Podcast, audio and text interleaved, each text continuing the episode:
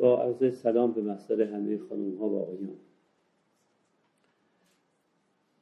خیلی خوشحالم که در این جلسه که به معرفی طرح تیم ملی ایران از سوی دوست عزیزم آقای کاوه گرایری تشکیل شده شرکت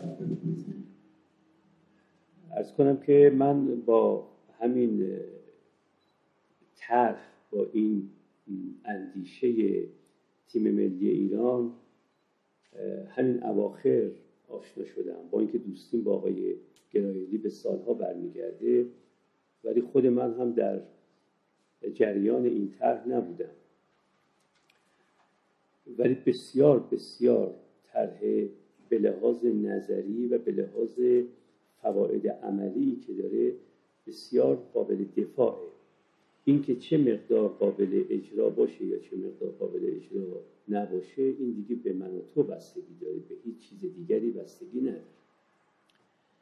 لب کلام آقای گرایلی در این بحث اینه که چرا همبستگی که ما ایرانیان در حمایت از تیم ملی ایران داریم در بقیه امور تکرار نمیشه.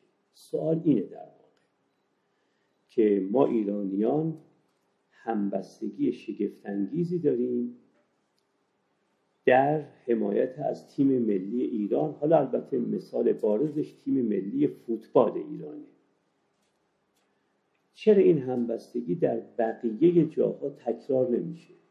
اینکه از تیم ملی مثلا فوتبال کشور حمایت بشه این البته اختصاص به ایران نداره. هر کشوری از تیم ملی مثلا فوتبال خودش حمایت می‌کنه.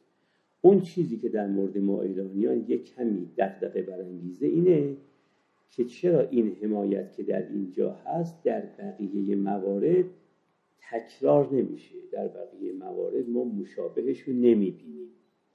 در واقع دارن نوعی به گفته متعارف امروزیان آسیب شناسی می‌کنند.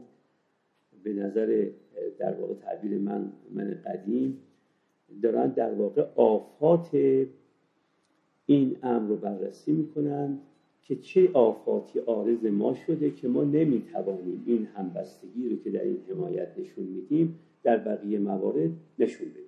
این سوال ایشون.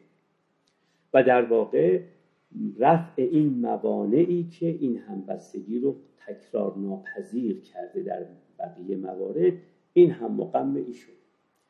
خب در این باب خیلی سخنان میشه گفت. من فقط و فقط به سه تا مبنای نظری فقط اشاره می‌کنم. چون واقعا اگر بخوام در باب این طرح سخن بگم همینطور که بقیه سرورانی هم که سخنرانی خواهند کرد اگر بخوان حق مطلب رو ادا کنن خیلی ساعتی وقت باید داشته باشن طبعا هر کدام از ما می‌تونیم به گوشه ای اشاره کنیم من خودم به نظر اومد سه مبنای نظری این بحث رو در واقع اینجا اشاره بشه ببینید نهایت نهایت نهایت راه حلی که در واقع آقای گرایلی پیشنهاد می‌کنند اینه که خوبه برای اینکه تکرار بشه این همبستگی در همه ساحتهای دیگر زندگی ما چه زندگی اقتصادی ما چه زندگی سیاسی ما چه زندگی فرهنگی ما و چه سایر ساحتهای زندگی جمعی ما برای اینکه این تکرار بشه ما باید اخلاقی بشویم اون هم اخلاق مراقبت. لب بشیم یعنی در واقع بزرگترین مشکل اینه که ما الان اخلاقی زیستن برای ما مشکله و اگر هم به اخلاق رو بیاریم اخلاقمون اخلاق مراقبت نیست. این دوتاست در واقع. فشرده یا آن چیزی که من از مجموعه سخنان این دوست عزیزم دریافت خب من این سخن رو که ما باید رو بیاریم به اخلاق مراقبت این رو به نظرم میاد که می‌شود پذیرو اما تمام سخن در سر اینه که چرا ما به اخلاق مراقبت نمی‌تونیم رو بیاریم.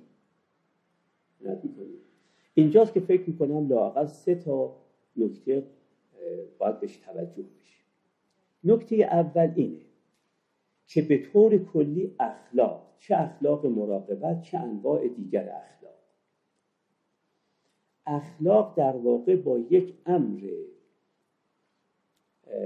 مربوط به ساختار جسمانی ذهنی روانی ما یک ناسازگاری داره. ما اول اولین سخنی که باید بگیم اینه که این ناسازگاری رو یک جور باید مرتفعش کنیم. چرا؟ ساختار سایکوسوماتیک ما آدمیان یعنی ساختار جسمانی ذهنی روانی ما آدمیان چنان است که هیچ انسانی نمی‌تونه خودش رو دوست نداشته باشه. بنابراین اون چیزی که قدما بهش می‌گفتن حب ذات اون چیزی که امروز بهش ما میگیم خود دوستی عشق به خود سلف این جزء ساختار جسمانی ذهنی روانی ما آدمیان. هر انسانی پیش از هر چیز و بیش از هر چیز در اندیشه خودش. می‌کنید خودش رو دوست داره.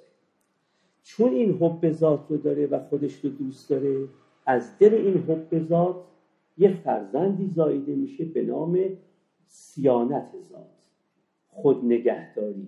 انسان می‌خواد در تمام اوضاع و احوال در تمام فراز و نشیب های زندگی در تمام از کنم که تنگناها و فراخناها از خودش حراست کنه. خودش حفاظت کنه یعنی سیانت ذات خودش رو تا اونجایی که در توانش هست محقق کنه. خودش رو دوست داره پس می‌خواد خود نگهدار باشه. خود نگهداری از دل خود دوستی میاد بیرون. وقتی می‌خواد خود نگهدار باشه و سیانت ذات بکنه از دلش دو تا فرزند پدید میاد. یکی می‌خواد جلب نفع بکنه به طرف خودش یکی دفع ضرر بکنه از جانب خودش. بنابراین در هر اوضاع و احوالی من به عنوان یک فرد دنبال اینم که نفعی را به سوی خودم جلب بکنم و ضرری رو از خودم دفع بکنم. این تا اینجا اقتضای خوددوستی ماست. اما اخلاق می‌خواد بگه تو باید دیگر دوست باشی. تو باید دیگر گزین باشی. عنایت می‌کنی؟ تو باید دیگری را بر خود ترجیح بدهی اگر تعارض منافعی بین تو و دیگری پیش آمد اخلاق اقتضاش اینه که دیگری رو بر خودت مقدم بداری. حقوق اینو نمیگه قانون اینو نمیگه قانون همیشه طرفدار عدالته. عدالت یعنی من سر سوزنی از حق تو رو نمی‌خورم اما به تو هم اجازه نمی‌دهم سر سوزنی از حق منو بخوری. این مبنای حقوقه مبنای قانونه.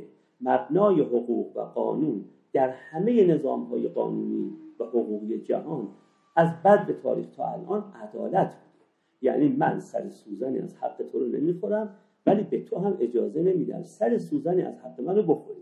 این مبنای حقوق و قانون. اما مبنای اخلاق این نیست.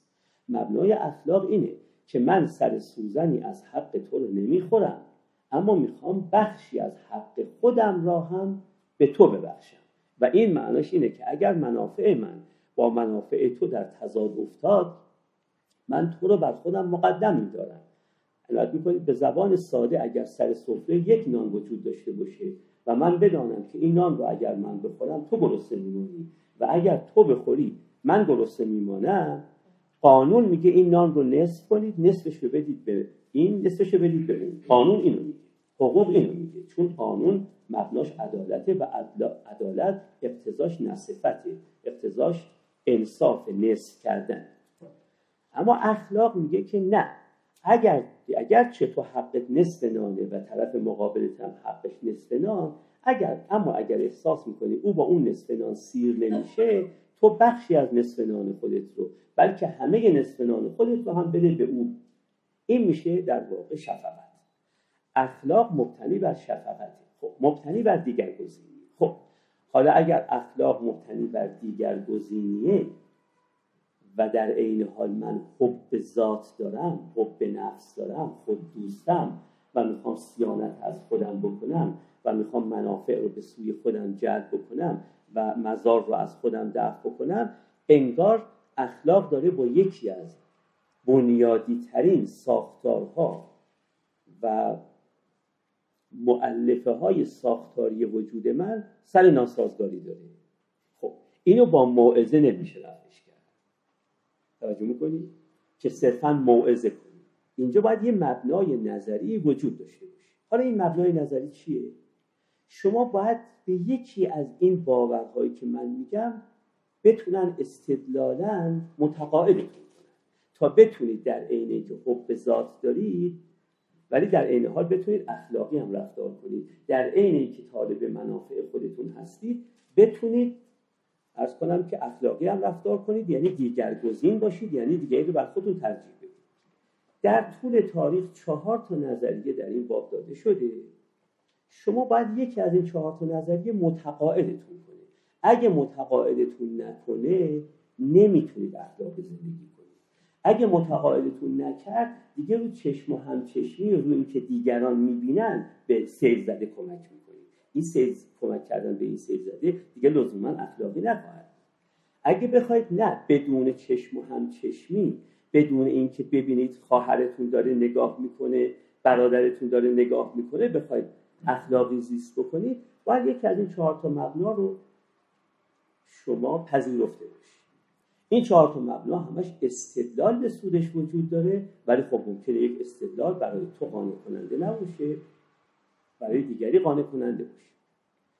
یک مبنا اینه که تو خودت رو دوست داری ولی هر موجود دیگری مساویس با تو. یعنی من تو هم. من اوم من آنانم من شمایم. می‌کنید اگر معادله من مساویس با هر موجود دیگری برای کسی اثبات میشه اون وقت در این صورت اثبات شده است که من و تو یک موجودیم گمان می‌کنیم که دو موجودیم. و بنابراین اگر من تو را بر خودم مقدم کردم کسی رو بر خودم مقدم نکردم. چون تو منی من تو هم. این یک نظریه است. این نظریه نظریه است که عرفان در طول تاریخ عنایت می‌کنید معید این نظریه بوده. معید یگانگی همه موجودات یا اینکه همه ما جلوه های یک موجود یگانه. این دوتا معداش در بحث ما یکی بیشتر نیست. بعضی از عارفان معتقد بودند کل جهان هستی را یک موجود پر کرده فقط یک موجود. جهان هستی یک ساکن داره. همه ما جلوه های متفاوت اون موجود واحدیم. وقت این معناش اینه که یک موجود یگانه در هستی وجود داره. گاهی روایت دومی به دست می‌دادن و می‌گفتن نه. ما نمیگیم موجود یگانه میگیم یگانگی موجودات. همه ما در یک ساحتی یک موجود بیشتر نیستیم. خب این یک نظریه است.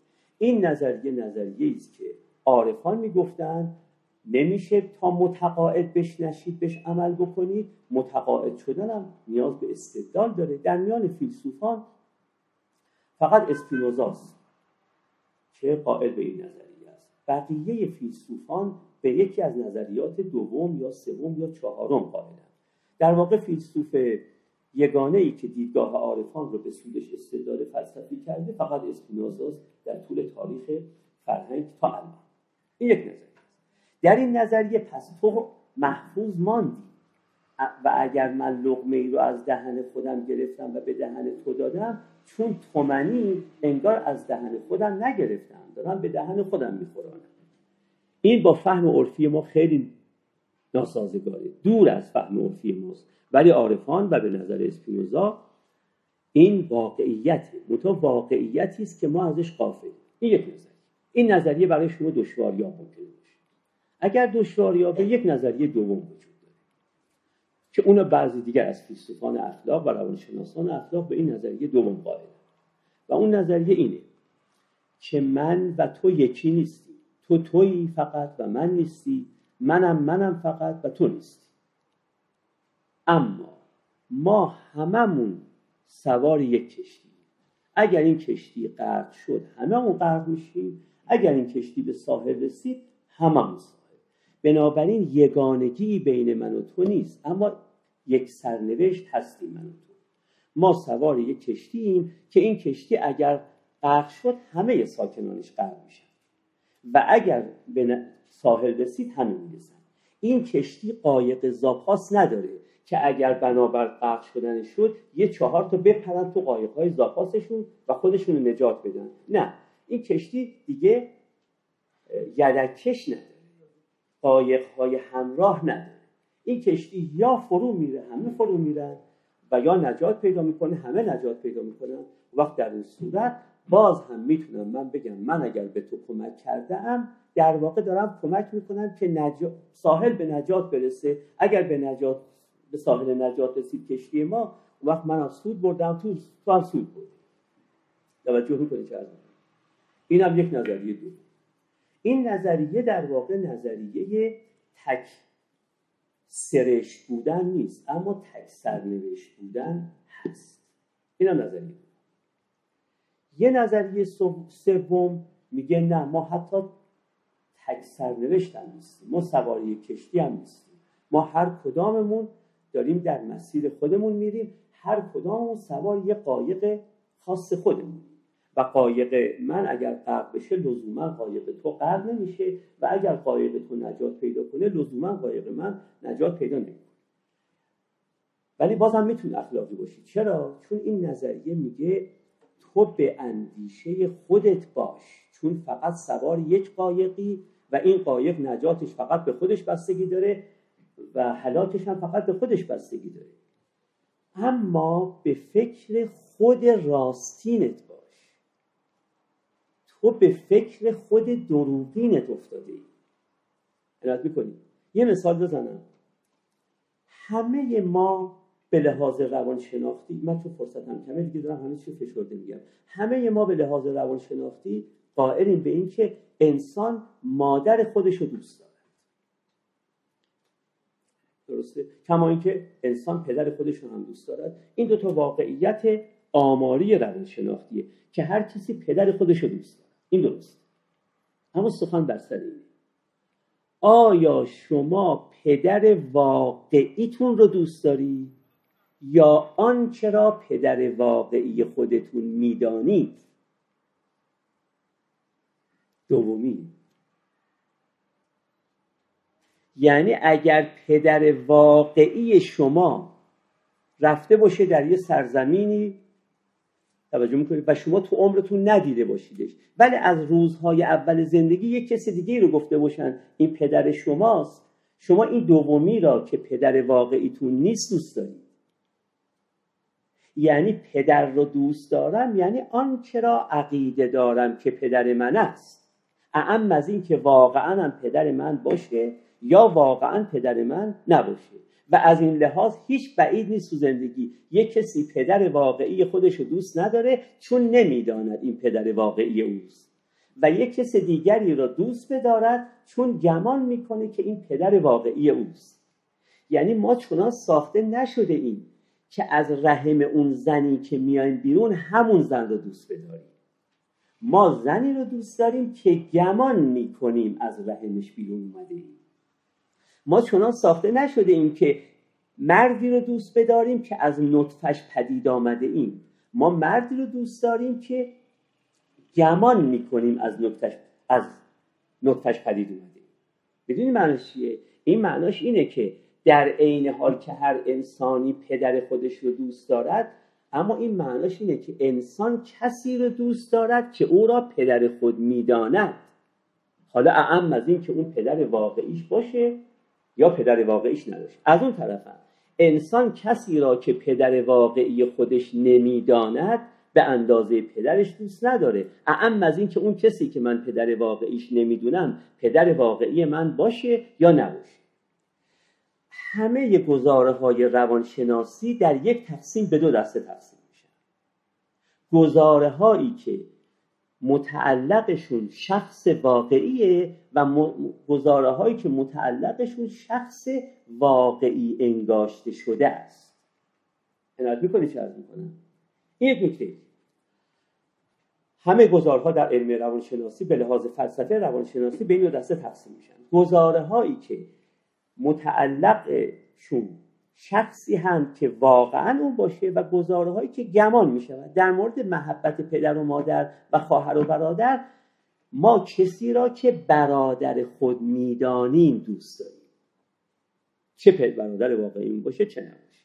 و کسی را که برادر خودمون نمی‌دانیم به اندازه برادرمون دوستش نداریم. چه واقعا برادرمون باشه چه نباشه. حالا اگر این نکته تونسته باشم به شما توجه بدم حالا گفته می شود این که هر انسانی خودش رو دوست دارد از این گزاره هاست. یعنی هر انسانی موجودی رو دوست دارد که او رو خودش می‌داند خواه واقعا هم خودش همون باشه و خواه واقعا خودش همون نباشه. می‌دونی یعنی چی؟ یعنی تو به لحاظ اخلاقی self خودتو دوست داری. ولی اگر یه موجود دیگری رو self خودت انگاشتی او رو دوست داری. ولو فی‌الواقع اون موجود self تو نباشه. خب حالا با یه مثال می‌تونم عرض بکنم. فرض کنید که من فکر می‌کردم مردی پدر واقعی من و در تمام عمرم او رو دوست داشتم. حالا در یک سنی بر اثر یک سلسله حوادثی با خبر شدم که پدر واقعیم کس دیگه. درسته؟ حالا در عین حال که این شخص را می‌تونم همچنان دوستش بدارم این شخص قبلی رو. دیگه به عنوان پدر دوستش ندارم. به عنوان کسی که این مدت از من حفاظت کرده تحصیلات منو تأمین کرده مرا به سفر برده. شخص دوم رو دیگه از این به بعد به عنوان چی دوست دارم؟ به عنوان پدر دوست دارم. ممکنه محبتم رو کاملا باز نمی‌گیرم از شخص اول. اما دیگه از این به بعد محبتم به شخص اول محبت هست به شخصی که به من احسان کرده نه به پدرم. چون دیگه می‌دونم این پدرم نیست. حالا بسیار از فیلسوفان اخلاق و روانشناسان اخلاق میگن من و تو در طول عمرمون یک منی را دوست داریم که گمان می‌کنیم من ماست. توجه می‌کنیم این من رو که گمان می‌کنیم من ماست اگه واقعا بهش دوست دوستش بداریم دیگه نمی‌تونیم اخلاق زندگی کنیم. اما می‌شود به شما معرفی کنیم من واقعیتون رو یعنی اون پدر واقعیتون رو بیاریم بهتون نشون بدیم. من واقعیتون نشون بدیم. اون من ویژگی هایی داره که اگر بخواید به اون کمک بکنید این که با اخلاق زیستن منافات نداره. شما اون منید من غیر واقعی و دروغینتون رو اگه بخواید پاس بدارید با اخلاق زیستن منافات داره. ولی اگر من واقعیتون رو بهتون نشون بدیم و اون من واقعی رو بخواید پاس بدارید این اقتضاش اخلاق زیستنه. اینم نظریه سوم. این نظریه نظریه است بیش از همه نظریات تا الان مفهوم واقع شده. به تعبیر دیگری این نظریه میگه خودهای دروغین البته اگه بخواید پاسشون رو بدارید دیگه نمی‌تونه اخلاق زندگی کنید. اما خود راستینی دارید که اگر اونو بهتون معرفی کردم اون وقت می‌بینید هر چه می‌خواید به حلقوم او بریزید به حلقوم دیگران هم ریخته اید یعنی پاس او رو داشتن منافات نداره با پاس جامعه رو داشتن. هم نظریه سه. و اما نظریه چهارمی هم وجود داره که اون نظریه چهارم میگه نه تو همین خودی رو که الان دوستش داری همین این خود واقعیته. ما اصلا معتقد نیست این خود دروغینه. خود واقعیته. ولی خود واقعی تو به منافع دراز مدتش فکر کن. نه به منافع کوتاه مدتش. اگه به منافع دراز مدتش فکر بکنی می‌بینی با اخلاقی زیستن منافع دراز مدت همین خودت داره تامین میشه. این نظریه کسانی مثل راسل. راسل می‌گفت ببینید من تو استبل خودم توجه می‌کنید. یک اسب دارم همسایه منم تو اون مزرعه بغلی تو استبل خودش یک اسب داره. من اگه منافع کوتاه مدت خودم رو در نظر بگیرم یعنی تا که بینیم و نگاه بکنم در اولین فرصت میرم اسب همسایم رو هم میدوزدم میارم تو استبل خودم میبندم. واقعا منافع کوتاه مدت اقتضاش همینه دیگه. چون من الان تا الان یک اسب داشتم حالا چند تا اسب دارم؟ دو تا اسب. اما اگه بیام همین من همین منی که نمی‌گفتی من میگه من واقعی نیست اتفاقا همین من واقعیه اما همین من اگه به منافع دراز مدتش فکر بکنی بگه اگر بنا باشه هر کسی اسب استبل دیگری رو بدزده بالمعال چی برنده این مسابقه است؟ قوی ترین دزد جامعه. و اثبات نشده من قوی ترین دزد جامعه ام. پس خوب این رسم رو برگیرندازیم توجه کنید بازم ببینید فکر منافع خودم رو دارم. فکر منافع دراز مدت رو دارم می‌کنم. میگم اگر بنا باشه هر کسی اسب استبل دیگری رو بدزده درسته؟ اون وقت اون کسی که همه اسب ها بالمعال وارد استبلش میشه اون دزدی که از همه قادرتره از همه قهارتره از همه عرض می‌کنم که زرنگتره. و چون اثبات نشده هیچ جا که برتران تو اون دوز خواهی بود اثبات نشده هنوز این معادله که اثبات نشده که توی برتران راسل همون دزده خواهی بود که از همه قوی تری بنابراین تو بالمعال بازنده میشی. یعنی الان یه اسب در اون صورت. چند تا اسب خواهی داشت؟ هیچی هست این نظریه چهارم نظریه است که ما را کاملا در سطح عادی عادی زندگی نگه میداره. ولی میگه اخلاقی زندگی کنید چون در دراز مدت به نفع شماست. می‌کنید هر که اخلاقی زندگی نمی‌کنه در کوتاه مدت ممکنه نفع ببره ها ولی در دراز مدت ضرر شما باید یکی از این چهار تا نظریه رو متقاعد بشید. البته باید ادلهشون رو بشنوید. اگه متقاعد نشید نمی‌تونید اخلاقی زندگی کنید. چون حب ذات دارید. و نمی‌تونید از دهنت خود تو واگیرید بدید به دیگری. مگر اینکه به یکی از این چهار نظریه معتقد باشید اون وقت می‌تونید. این نکته مبنای نظریه دومی که می‌خواستم عرض کنم خدمت دوستان اینه که مبنای اخلاق همینطور که گفتم شفقت.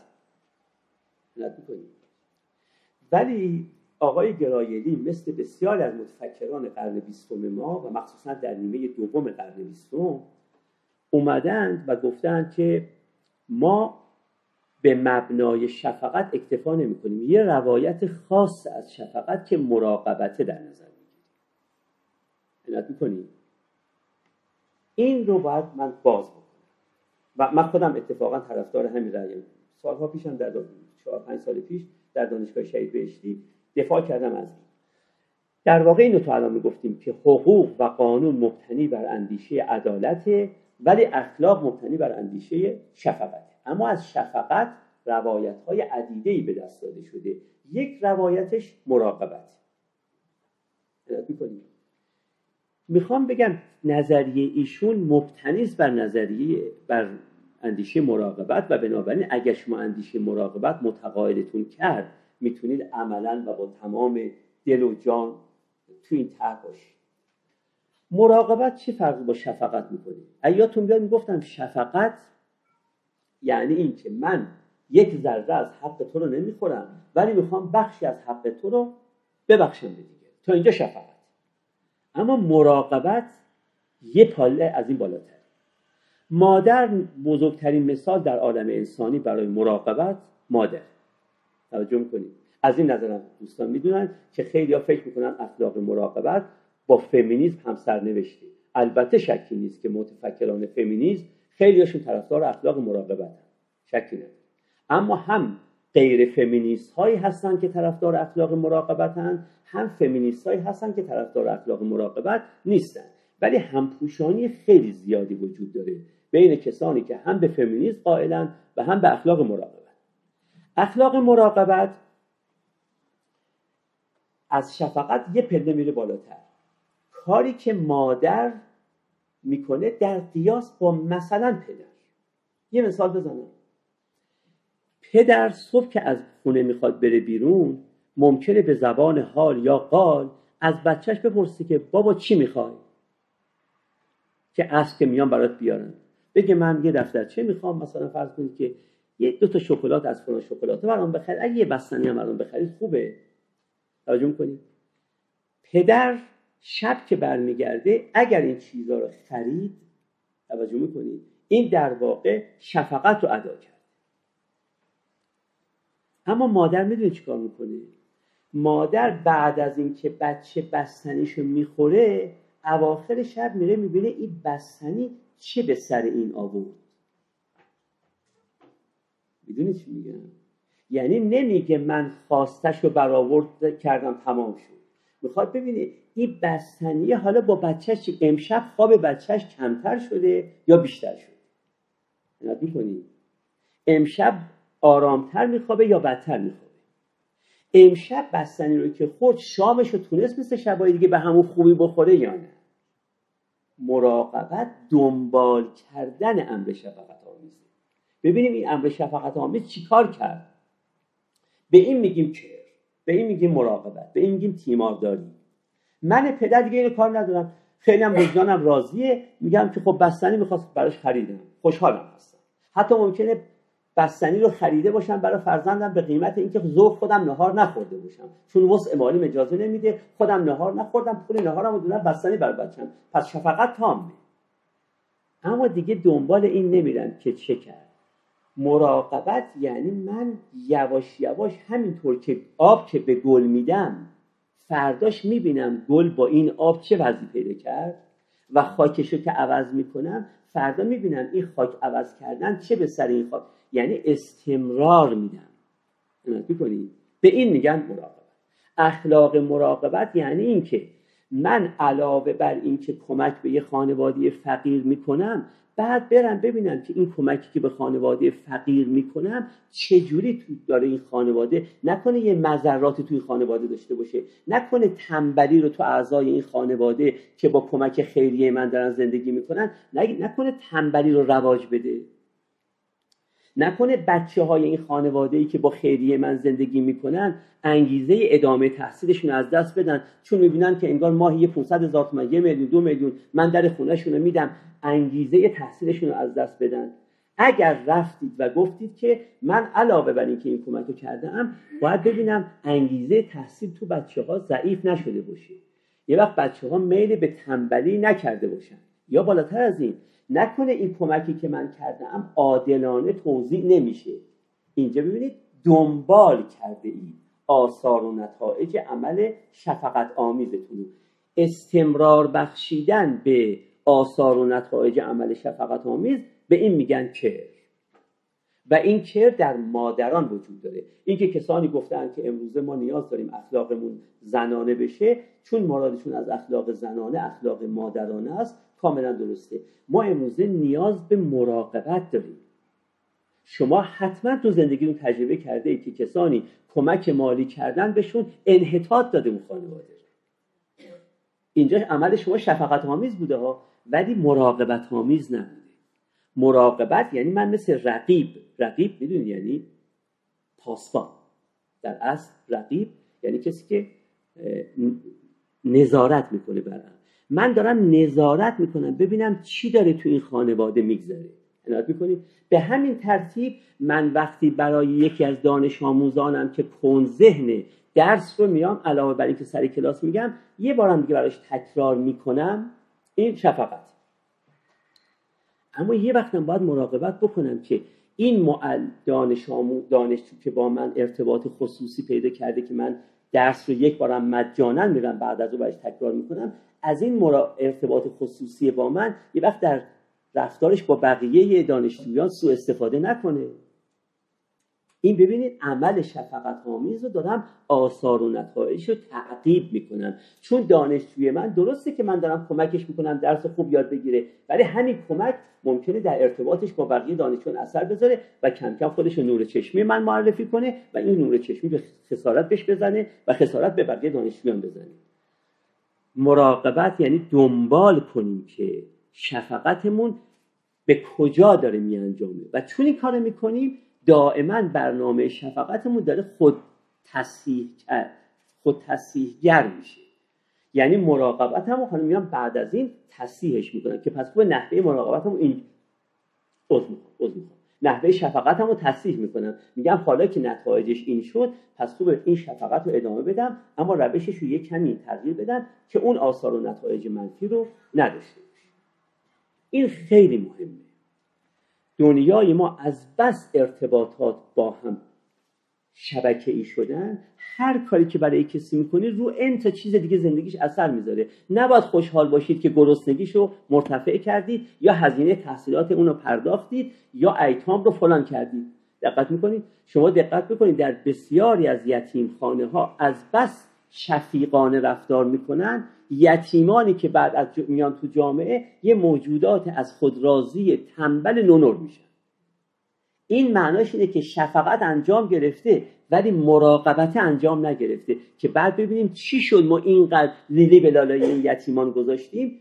نتایجش چیه؟ یه جوری باید به لیبرالشون بذاریم که هم شفیقانه باشه و هم اقتضای مراقبت باشه.